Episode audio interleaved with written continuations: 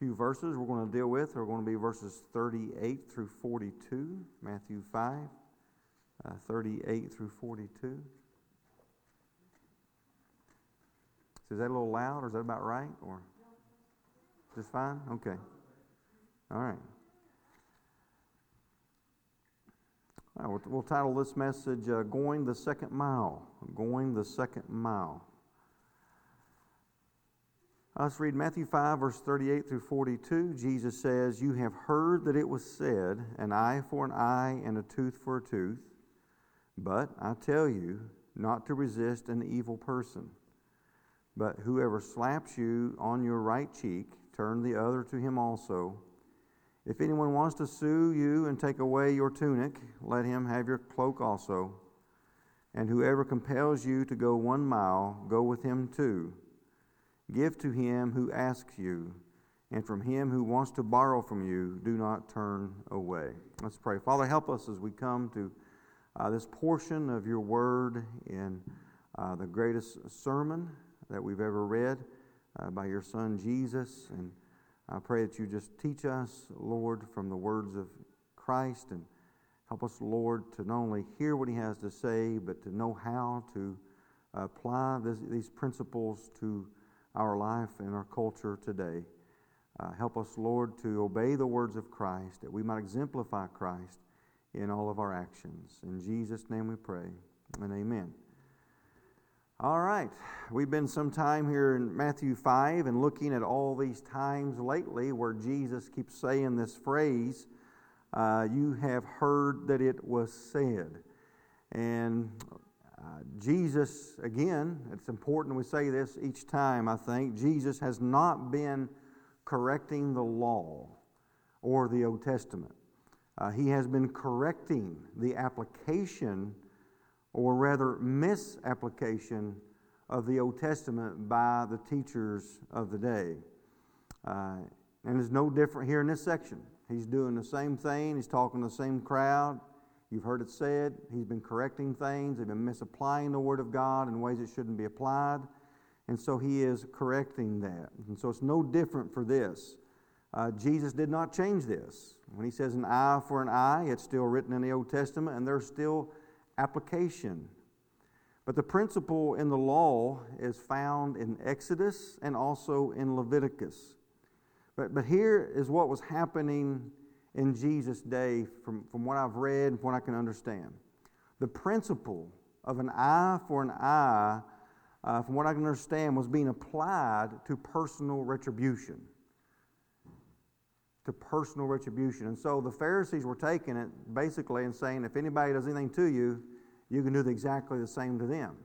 Well, that wasn't the purpose of an eye for an eye when you look it up in Exodus and Leviticus. It wasn't how to treat people personally, it was for the civil authorities and how they were to execute justice.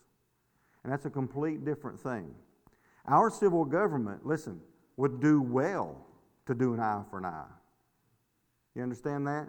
We need an eye for an eye in our civil government. We really do. And what does that mean? I'm not talking about we need to be plucking people's eyes out, okay?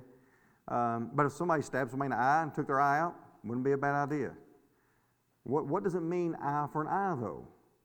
It's talking about exacting justice eye for eye, tooth for tooth. We need that. We don't have that in our justice system, and we would be better off if we did. Um, that would be justice. And so, the eye for an eye, speaking of the punishment equaling the crime. Uh, now, more often, we find, though, that the government does not mete out an equal punishment for the crimes committed, does it? it it's not equal. Uh, either they cause the punishment to be too little, we're like, wow, I can't believe that's the time they're getting, or, or they killed somebody and now they're out of jail. Either the, the punishment doesn't equal the crime, or it's just as bad whenever the punishment is greater than the crime. And sometimes the justice system is often that, not usually, but sometimes there are cases where the punishment is greater than the crime. I mean, they had to do that, and that's what they did. I have seen cases of that even in our time. Um, for our government to be fair and to carry out justice, it needs equal punishment for the crimes committed. That was the purpose of the eye for an eye and tooth for tooth. So, first of all, in the big context of this passage, Jesus is saying, Do not be like the Pharisees. Do not listen to these applications or misapplications of the law. They, they had only an outward form of righteousness, which we've looked at before, and they did not seek an inward righteousness. Do not be like them. That's the bigger context. Be like your Father in heaven who is perfect, as he mentions in verse 48. Now, let us get into what Jesus is teaching in these principles here and what he talks about in these verses in verse 38 through 42. Uh, first of all, we'll look at giving an extra cheek. Giving an, we go, go the extra mile. Well, Jesus talks about giving an extra cheek too. I, I just kind of like saying that. Giving an extra cheek. Uh, now, here's, here's what we need to understand Jesus is not teaching about how the civil government was to operate, correct? And he's not talking about that. He's talking about interrelationships. The civil government needs to and make, needs to and must make the punishment equal to the crime, as we have said. And God has given the government that authority to do that. Let me just reemphasize that a little bit because it's important to understand that that didn't change in the New Testament. In Romans, Paul says this in, in 13, 1 through 4. He says, Let every soul be subject to the governing authorities, for there is no authority except from God and the authorities that exist are appointed by God. Therefore, whoever resists the authority resists the ordinance of God, and those who resist will bring judgment on themselves. For rulers are not a terror to good works. They're not supposed to be, right? That's why God ordained them, but to evil. Do you want to be unafraid of the authority? Do what is good, and you will have praise from the same, for he is God's minister to you for good.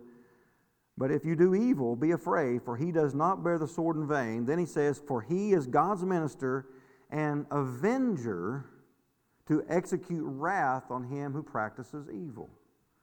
So, if the government is doing what God has ordained it to do, living up to its God's authority and what God has ordained them to do, it will execute wrath on those who practice evil. Folks, we need our government to do that. If it doesn't, we have mayhem. Um, so, and why do I emphasize that again? Is because if Jesus is teaching that the civil government is not to avenge eye for eye, if that's what he's talking about, then Paul is teaching the opposite of what Jesus did. And we know that's not taking place. So it is clear, uh, seeing that Jesus is not teaching against his own word, the eye for eye, and in similar fashion to what he has been saying, he, in the sense he's teaching against what the Pharisees have been teaching. When you look at this application of the Old Testament from the teachers of the day, it's clear that Jesus is clearly talking about personal retribution or personal revenge. That's the only way it makes sense without scriptures, without pulling it out of its context. He's talking about the teachings of the Pharisees, without contradicting what Paul has taught, without contradicting the Old Testament, he's clearly teaching against personal retribution and revenge. And Paul taught against personal retribution and revenge, didn't he? In, in Romans chapter 12, right before Romans 13, or we just read right before that, Paul said this repay no one evil for evil. That's in, at the end of chapter 12. And then immediately in chapter 13, he says, God has ordained civil government to, take, to avenge wrath. And so God has given place to wrath. One of those places to wrath is in the government. He then says in Romans 12, Beloved, do not avenge yourselves, but rather give place to wrath, for it is written, Vengeance is mine, I will repay, says the Lord. And one of the ways the Lord repays is sometimes through the civil government. And even if the civil government does not take care of it, the Lord is going to take care of it someday. We know that. Now, also, I think it's important to understand this, to understand the context. Jesus is also not teaching against any form of self defense. If we were to now take this passage and apply it to disallowing any type of self defense, we also would be guilty of the same thing the Pharisees was doing and misapplying the Word of God. An eye for an eye is applying a personal retribution. Now, So Jesus is not saying that, oh, well, somebody's beating you up, just turn the other way and let them beat you up on the other side. I've actually heard these verses used, eye for an eye, tooth for, or, or turning the cheek, even given to women who were in abusive relationships with men. Well, you know, the Bible says turn the cheek. Really? You think that's what Jesus is teaching? That if a woman, a, a man slaps her in the face, and she should give him the other cheek and just go back and forth? That's the application that you come to if, if you look at it like that. Very foolishly and dangerously has that been applied to that. Jesus is not talking about bearing physical assault. The smiting on the cheek was not about physically assaulting someone. In the context of the culture, that's not what he's talking about at all. It was humiliating somebody, it was personal insult and humiliation. That's different than physical assault. Jesus says, if anyone smites you or slaps you on your right cheek. Now, most men are right handed. Dave, let's illustrate this. No, I'm just kidding. For me to hit David on his right cheek, I'm right handed. I can't go like this, like a man, like a fist. It was, it's a, and maybe you've even seen movies where there's that personal insult, the slap. It's a, it's a back slap in his right cheek. It was a form of humiliation. Folks, you're not going to die from that. It's not going to kill you. It's one slap. You're going to live. It's a form of humiliation. And this was something that actually took place to humiliate someone. It's, a, it's like a personal insult. Sometimes we've even said, somebody has insulted you, and you said, What? That's a slap in the face. Where do you think we got that saying from? Somebody insults you, that's a slap in the face when he said that to me. That goes all the way back to when they used to actually literally slap people in the face as a personal insult.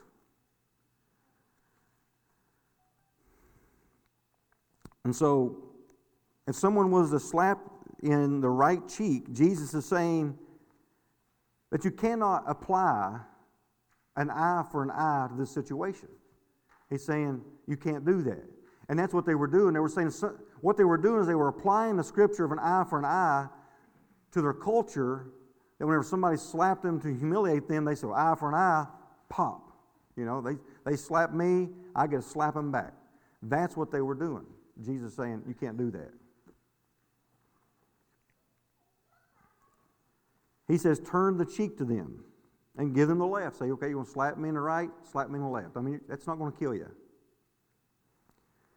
Now, it was interesting to, to read some commentaries of the time to, to what they believed that Jesus was saying and turning the cheek. Some believe that by standing there and giving the other cheek, they were in essence also saying, I do not accept your insult. Here's the other cheek. You're going to punch me like a man. In other words, here's the other one. You're not going to be able to slap me now. You're going to have to use your right fist and come at me. But, but anyhow, it's basically saying, I'm going to stand here face you. So it's, it's actually an act of boldness.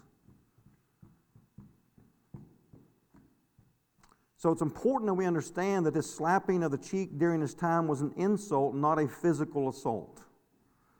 Jesus is teaching us to not respond back to insult with more insult.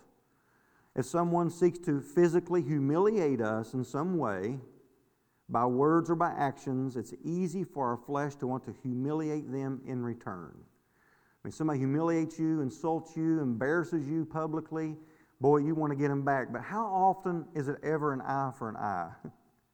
How often does someone humiliate you publicly and you was to get them right back if you equaled that out? No, you always got to take it a step further. They take it a step further. It always goes that way.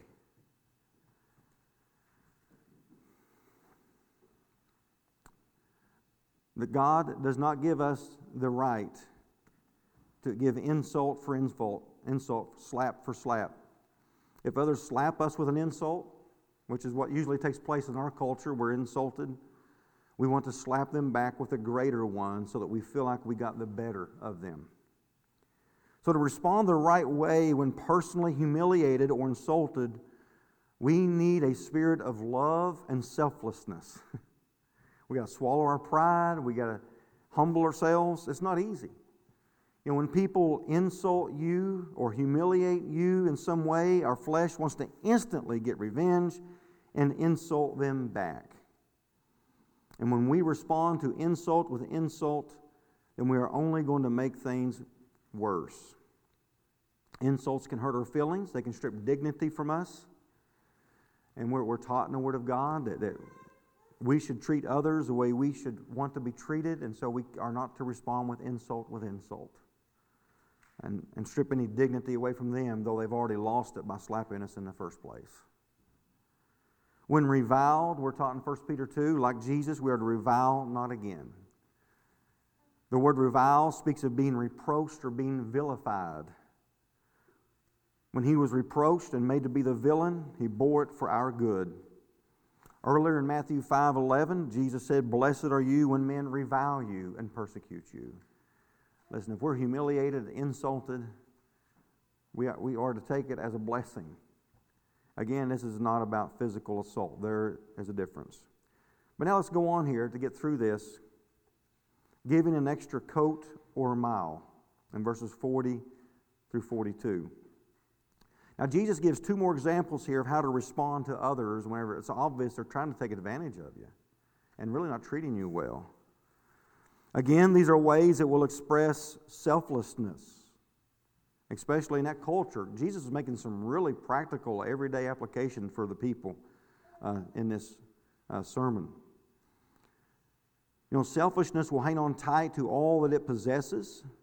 And so, when asked by others to let go of it, it can be very challenging to us. You know, somebody wants something from you, he says, give them more. Selflessness has a loose grip on possessions and is willing to give what is asked and even more. That's, that's tough, especially when someone is asking you who is genuinely selfish. you know, it can be very easy to be selfless in giving to someone who is selfless and giving. but to be selfless and giving to someone who is very selfish in nature and ask and ask and ask, ugh. It's hard. Jesus is teaching us in both of these examples to do the selfless act, to do the loving act, and even the unexpected act. In other words, they ask for one thing, you give them more. They ask for one mile, you give them two. When someone asks of you of a demanding nature, he's saying, give them more. Now, this is a hard thing to apply sometimes to life. And, I, and I, honestly, I've asked been asked many times in my ministry, well, well, what does all this mean? What does it look like today? You know, I don't know that I can give you a list of, of, of how to apply this in all of our different situations. Uh, but we need to seek our best to pray about those things. Where we feel like we need to go the extra mile, go the extra mile. Where we, where we feel like we're being taken advantage of, consider giving more. I, I, don't, I don't always have the answer. And I know that there's a lot of scenarios we can apply this to. Um, I'm not talking about physical humiliation in the sense of you getting hurt physically or anything like that, you know. Uh, Jesus wasn't not talking about that. Uh, but there's times in which people are wanting possessions. That's what he's talking about, possessions. And he says, give them more.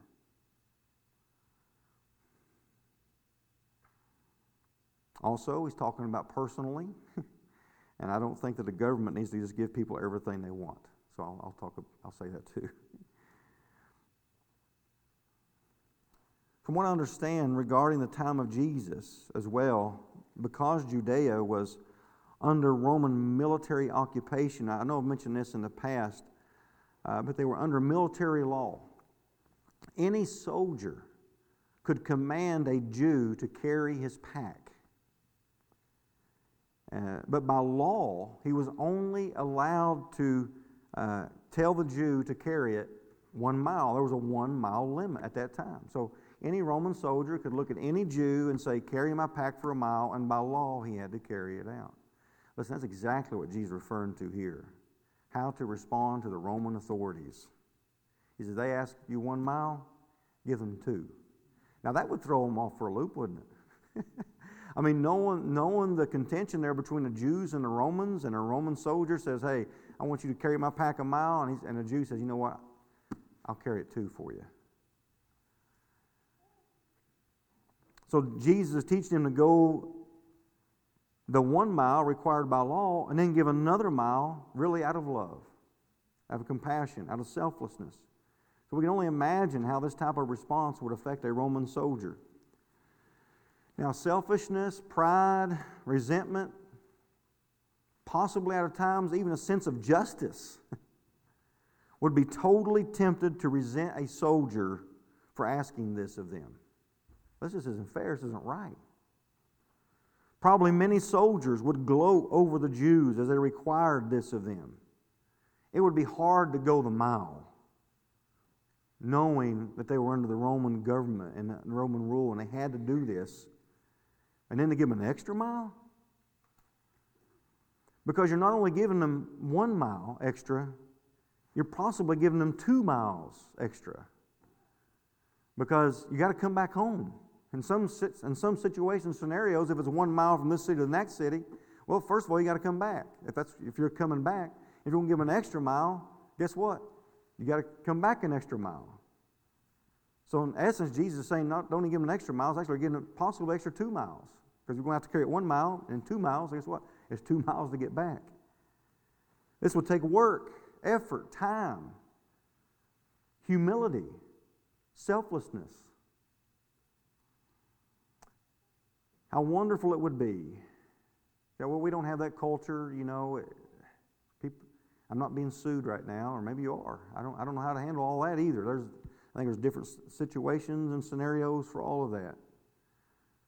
But let's just think about our everyday life, apart from the law, apart from the government.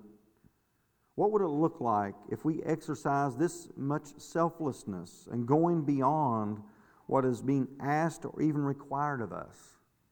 in our everyday life? What, what, what if we went the extra mile at work? You guys that have a job, I mean, what if you, instead of trying to get out of there as soon as possible, you actually try to do a little extra? Or the boss said to do X number of things, and you said, you know what, I think I'm going to do a little bit extra. What would that look like? Uh, listen, if your boss doesn't know Jesus Christ, let me tell you what, that's one way to be a good testimony. Do extra. What if our, we apply these principles to what is kind of expected us at home? Husbands, wives, children. but you know what happens is we don't want to do extra. we usually we just want to do enough. We want to do just that exact amount what it takes to get by. We, we don't have a mindset that says, I want to go the extra mile. What if our homes operated on the extra mile principle? You know, you didn't have to be asked to do everything, or you was asked to do something, then you did two of it. You know, uh, I mean, just had that extra mile mindset. Well, what if we had the extra mile mindset in, in, in church and in volunteering and, and helping others uh, at church? Imagine the Christ like influence we could have on our world around us, the people around our job, our home, our, our church, our community, if we responded in this way. If we were just extra mile people. That's a good title for a ministry, an extra mile ministry. The ministry that goes the extra mile. No, Jesus went the extra mile for us. He went beyond anything we could have possibly asked or thought of to ask when he went to Calvary. The examples that Jesus gave of, of suing someone suing you to take your coat, something of it's a, something of necessity. This tells us that this person is, is selfish and even asking, of course. They're, they're selfish, they're unloving. A soldier is possibly being selfish as well. Listen, we live in a very selfish, self centered, self seeking world, culture, society today. It just shows up in different ways usually. Yeah, we don't have soldiers asking packs or whatever that slapping somebody across the face is not a way we insult people today. I'm glad that don't happen. Uh, but we do get personal insults, social media. I mean, listen, just because somebody insults you on social media, that doesn't mean you get to insult them back. Man, that's tough. Because that's what I want to do. um, people are being selfish in their requests, and it's easy sometimes to just want to respond their own way. I'm not going to, res- I'm not going to do that because they're just being selfish. Well, we've got to rise higher than that and be selfless. So, as a Christian tonight, bottom line is do the unexpected. You slap, somebody slaps you, they expect you to slap you back. Somebody insults you, they expect an insult back. Somebody asks something of you, they, don't, they sure don't expect you to give more. You're doing the unexpected. Be selfless. Give more than expected or required at home, work, or in church. And don't just give the minimum. What if we all operated like that? Boy, wouldn't the world be a better place? Homes would be better, community would be better, church would be better if everybody's giving more than what is expected. It'd be wonderful. And you know what? But so many times we just want to give the minimum. I, I know I'm tempted to do that. We want to give the minimum of our time, minimum of our money. I mean, listen, if, if you're if, if you make you know ninety nine dollars and you want to tithe ninety nine cents, you know, you, you got a problem. Just give the dollar. or not 99, just give the ten dollars. I mean, you if you want to tithe nine ninety nine, just give the ten dollars. You know, I, I, mean that kind of mindset. You know, going the extra cent anyway. you know, but but we, uh, but if we think like that in in giving, monetarily, I, would say we probably think that way in a lot of other areas of our life too, of giving our time, giving the minimum, giving the minimum amount of work, labor, effort. You know, I want I want to give, not monetarily, not just monetarily, but uh, of my time, uh, of my how hard I work, and not just the minimum what is expected. And uh, anyhow, I hope it's a blessing to you, Father. I pray for your help, Lord, to uh, apply these principles to our life. Uh, I pray your Holy Spirit would apply it to us, and, and may we remember them and apply them each and every day of our life. Help us to do the unexpected, uh, Lord, that we might exemplify Jesus Christ uh, in the world around us. In His name we pray, and amen.